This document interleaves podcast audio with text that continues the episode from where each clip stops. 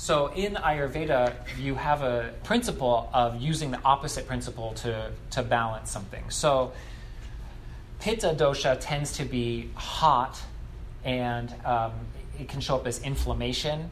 Um, so like like skin irritation or I mean you, you know you know if you have problems with inflammation hopefully and and um, inflammation is just another way of saying excess heat in the body or um, you know a, a hyperactive metabolism or low level infection or something like that. And so with heat we can balance it out by applying coolness. And so we'll learn what um, cooling foods and cooling herbs are so that we can say if you if you wake up and you just feel like you're if you like wake up angry which uh, happens sometimes I've heard, I've heard.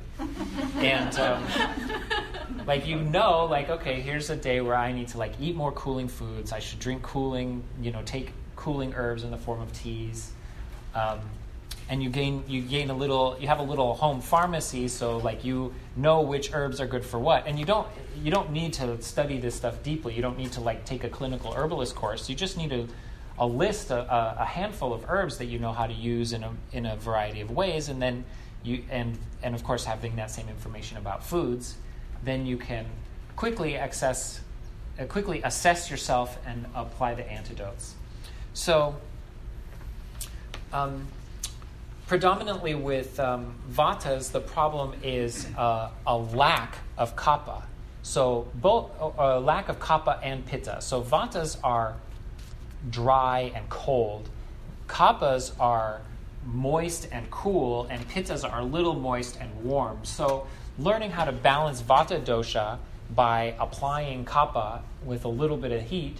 So like vata are going to crave or be vata imbalances are going to be well treated by heavy grounding oily foods like potatoes and butter and things like that whereas uh, kapha types need um, light drying foods like sprouts and cooked vegetables we want to kind of ayurveda tends to avoid raw vegetables in general um, with the exception of pitta um, pitta types do need that cooling, uh, drying effect of raw vegetables.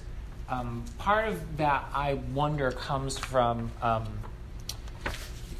you know we have to we have to have some differentiation between the principles of Ayurveda and the sort of rules of thumb that come from a particular particular cultural and environmental um, climactic environment. So Ayurveda is coming from India, so it often recommends cooling remedies for things because we're, it was a climate that was pre- pre- predominantly hot, but then also like avoiding raw vegetables. Um, you could we could assume that in pre-modern, not modern is not the great, greatest word, but um, uh, that not all societies had clean food. It, like there wasn't always possible to have clean, like what we have here, triple washed salads and everything. Like sometimes there were not even sometimes a lot of times there were, there were parasitic anim, uh, microbes and stuff on raw vegetables, and so cooking stuff was how you made food safe.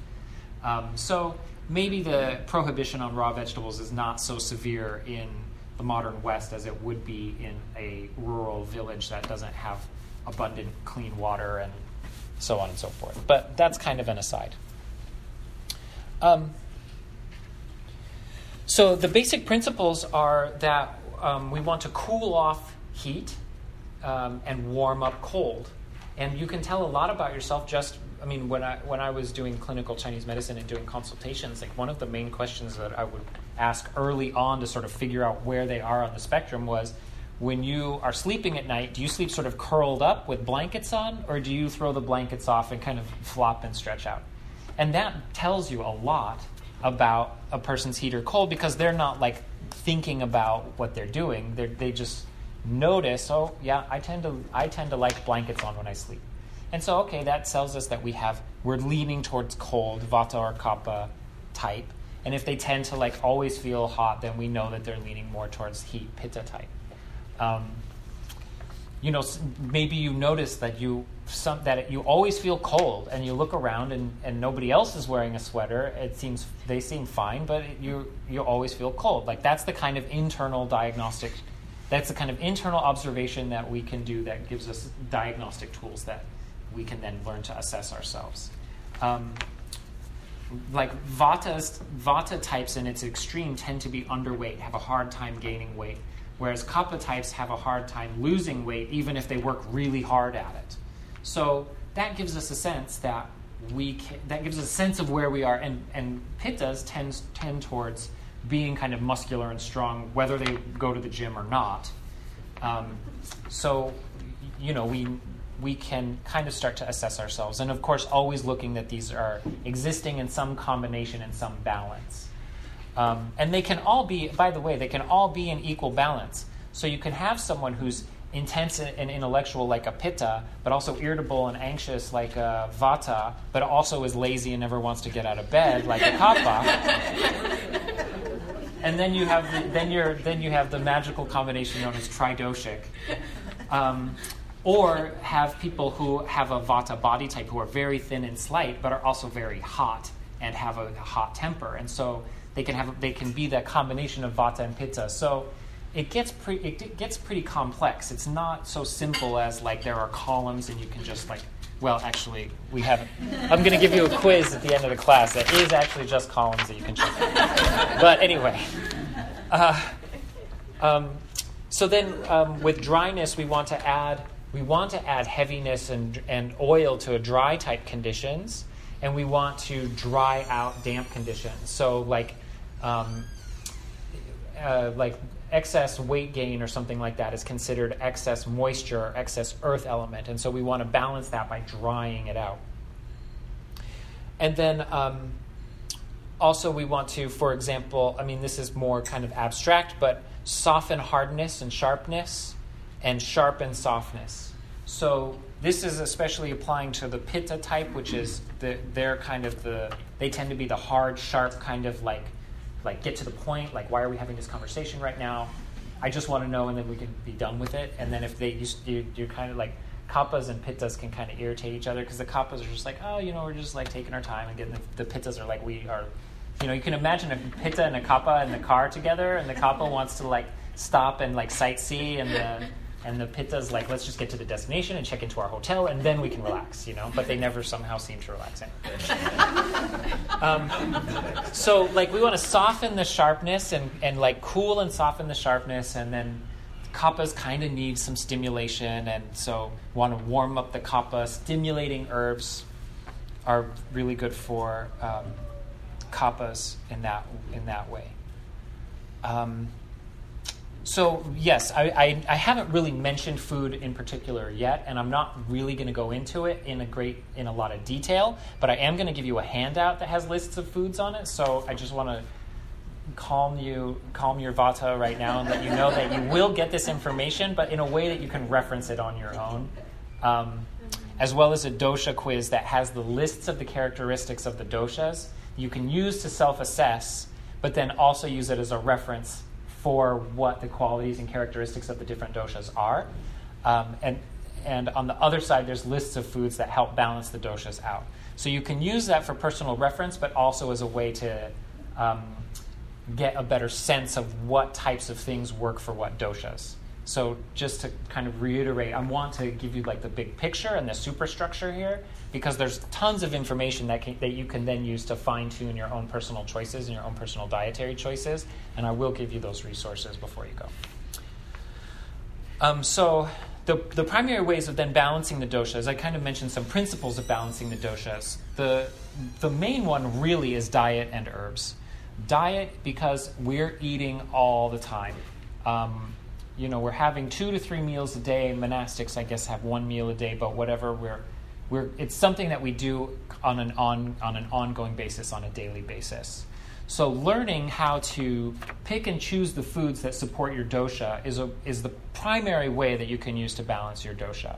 Um, in the you know in the West we have this allopathic idea like we have allopathic medicine which is just that when something goes wrong you just like apply a drug and the drug sort of hijacks the body's natural functioning and like puts things in their right place and that makes the symptoms go away but it, it either suppresses or even aggravates the underlying problem um, generally. So it's fine for treating things when when you know when there's a major health concern. I'm not trying to bash western medicine at all. I, I think that um, allopathic medicine totally fits into a holistic medicine framework so i'm not trying to criticize it or downplay it.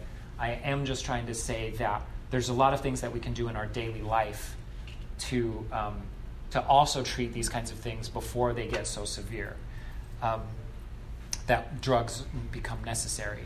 And then likewise, we think of exercise as we go to the gym and we really want to work out because we're trying to meet some ideal body type that we see on TV or in the movies or something like that. And Ayurveda doesn't really doesn't subscribe to that way of doing things. Um, we want to um, just, as I've said, we just want to fine tune what we're already doing, develop the inner awareness that we can make these choices on an ongoing basis. Um, I want to mention herbs a little bit because, um, again, we tend to encounter herbs in an allopathic context. So, herbs are um, plants that have um, a variety of um, compounds, plant compounds that have a stronger effect on our body. When we're when we're looking at foods, you know, we're primarily look, primarily looking at what's going to give us energy, so that we can keep going through our day. When we're looking at herbs, we're, we're looking at plants that we ingest, just like foods, but they they uh, influence the way our bodies work in, in a more specific way. And um, you know, we tend to think of herbs as like uh, as drugs, basically that like oh you have you have a fever then you take echinacea. Or you have allergies then you take nettles or something like this you know? Um, we want to just tackle the symptoms that we're having. But i think of herbs as more like special foods that they don't have they're not always delicious or delectable so we don't eat them because they taste great the way that like fried potatoes at breakfast taste great.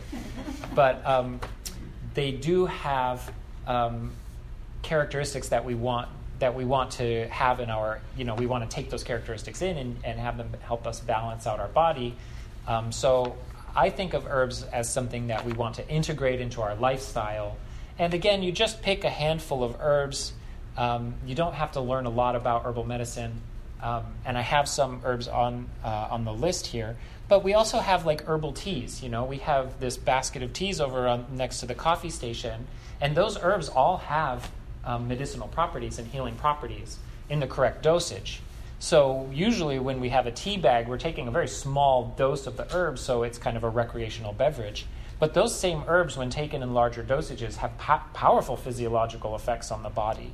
So just learning about the herbs that are in the tea bags that you probably already have in your kitchen at home and learning what they do at different dosage levels would, would give you a great deal of uh, tools in your home pharmacy um, without even having to go to the store and buy something or like take capsules or learn about some obscure plant that comes from South America or something like that.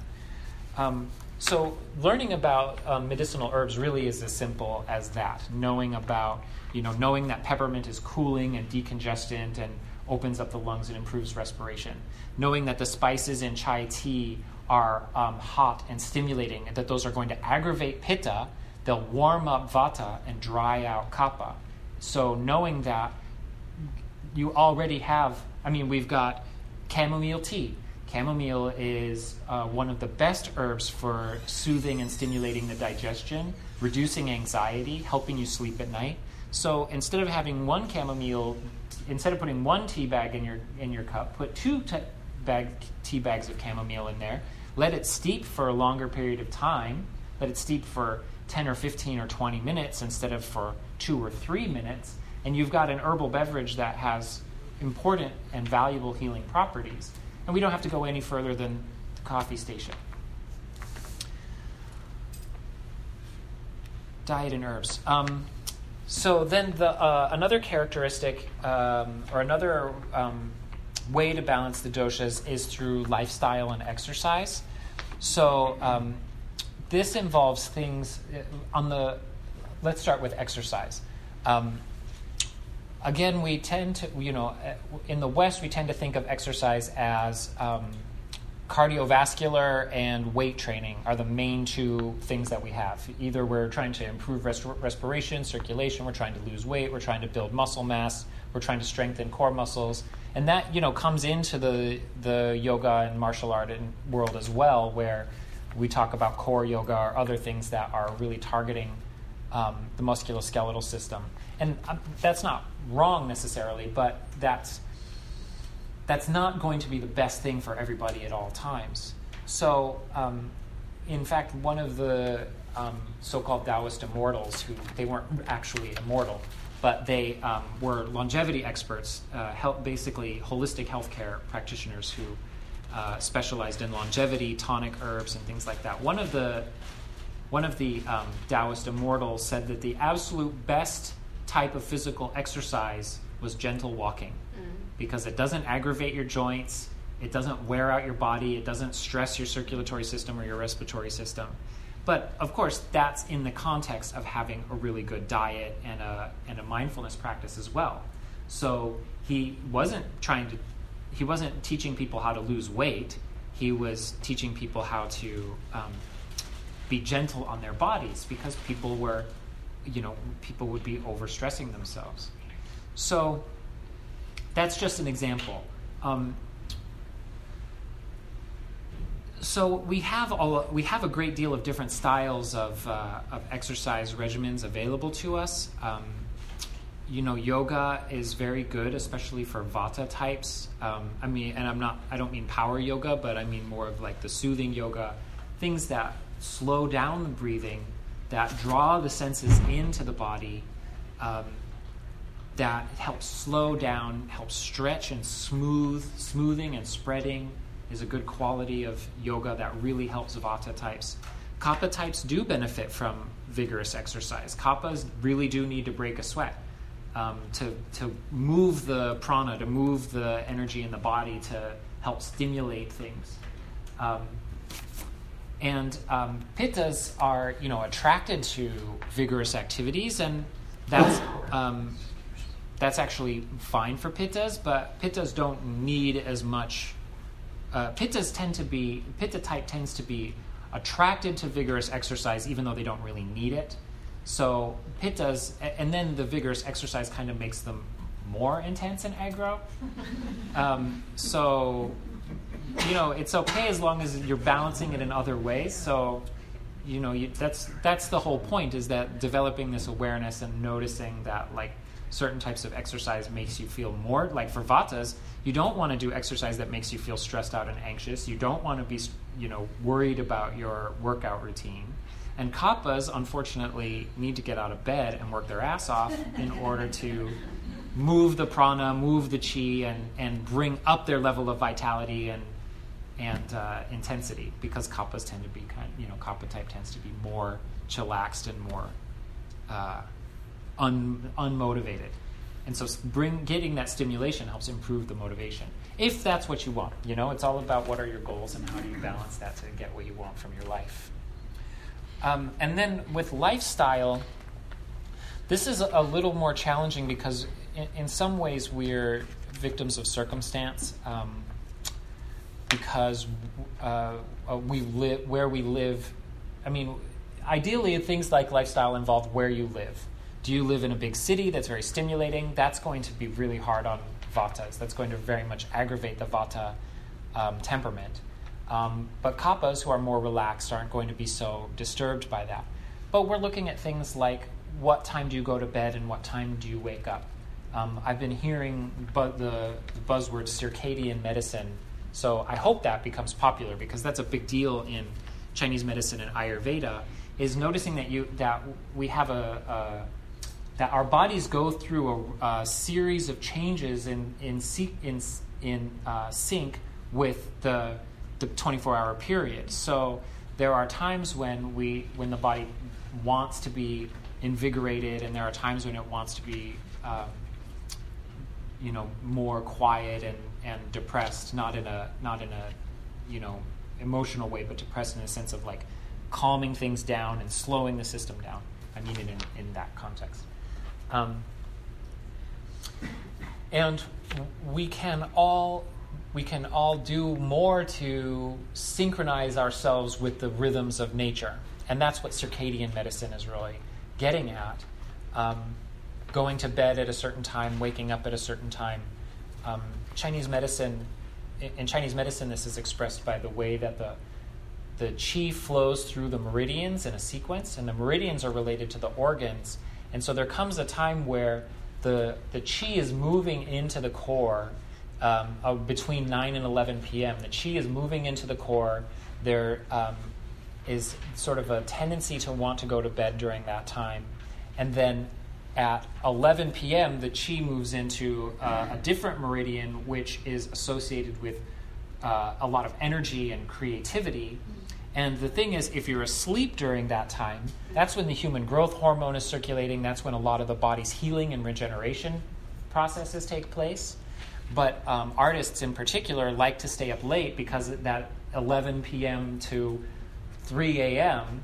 they get a great deal of excitement and energy, which they that can be directed into their art and their creative work. So you'll notice that artists kind of they, you know, they get excited late at night and then work through the night.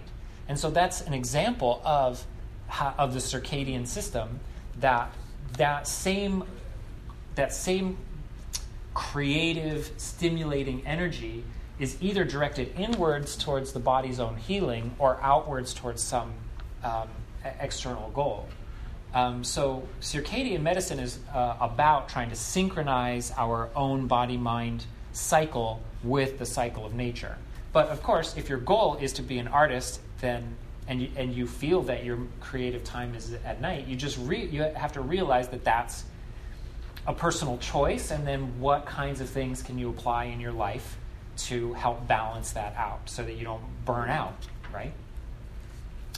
Um, so, um, choosing where we live, the type of home environment that we have, um, the type of home decor that we have, even influences uh, has an influence on our consciousness, and that, of course, influences our, our bodies. So we want to at least, what I'm asking for and what I'm advocating in this class is that we want to develop awareness around these things so that we can notice how they affect us, know what the, the, um, what the effects and the antidotes are so that we can make skillful choices that help us reach our goals. And then, of course, there are um, meditation techniques that balance the doshas, um, or different meditation techniques and styles that work better for other people. Um, maybe you've noticed this if you have been meditating for a while, that um, some types of meditation work better or worse at other times. Sometimes uh, shamatha, single pointed concentration, just feels anxiety producing. Other times it just feels boring and you fall asleep. Or other times it seems to work okay. It's an attractive style of meditation. So we know that there are there are analytic meditations that are more about working through a sequence of ideas, like the kind of you know burning in the Nagarjunian formula, or um, you know memorizing a text or memorizing something like the seven point lojong, learning the instructions really well. Um, you know, doing a reasoning thing, the, like the one or many meditation. Um, these are all analytic meditations that are good for helping to stimulate kapha or a good way to direct that vata or pitta energy when it's when it's up. And then we also have more um, subtle body or inner like physical types of meditations where we're meditating on the quality of the heart, um, visualizing um, visualizing expanding the heart center to build compassion meditating on the energy centers in the body, like the Dantian meditations or chakra meditations, or um, cycling chi through the central channel or through the microcosmic orbit.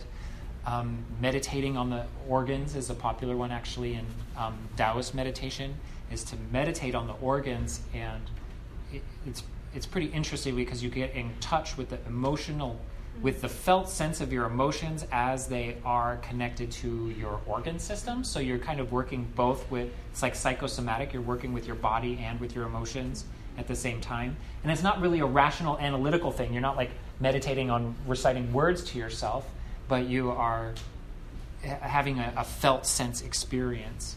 Or um, another type of meditation is like the single pointed concentration meditation, where you're trying to, where you're working on bringing your mind to a single point, uh, whether that is you know the, the, sensation of the air moving on the nostrils or an inner body uh, center like the dantian or or something along those lines.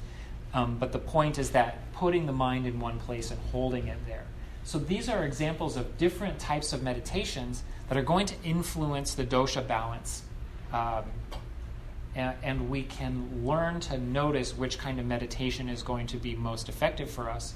Because if we have, I mean, like vatas who tend to have an overactive mind, um, doing a um, single pointed concentration meditation can be agitating, but doing a subtle body meditation can be very soothing and relaxing and energizing and uplifting. So, beginning to play with this, understanding that our Purusha and our Prakriti, the, the, our particular balance, um, working with that in meditation helps us to develop the awareness of our doshas, which we can then use while making um, food and, and herbal choices and other lifestyle choices.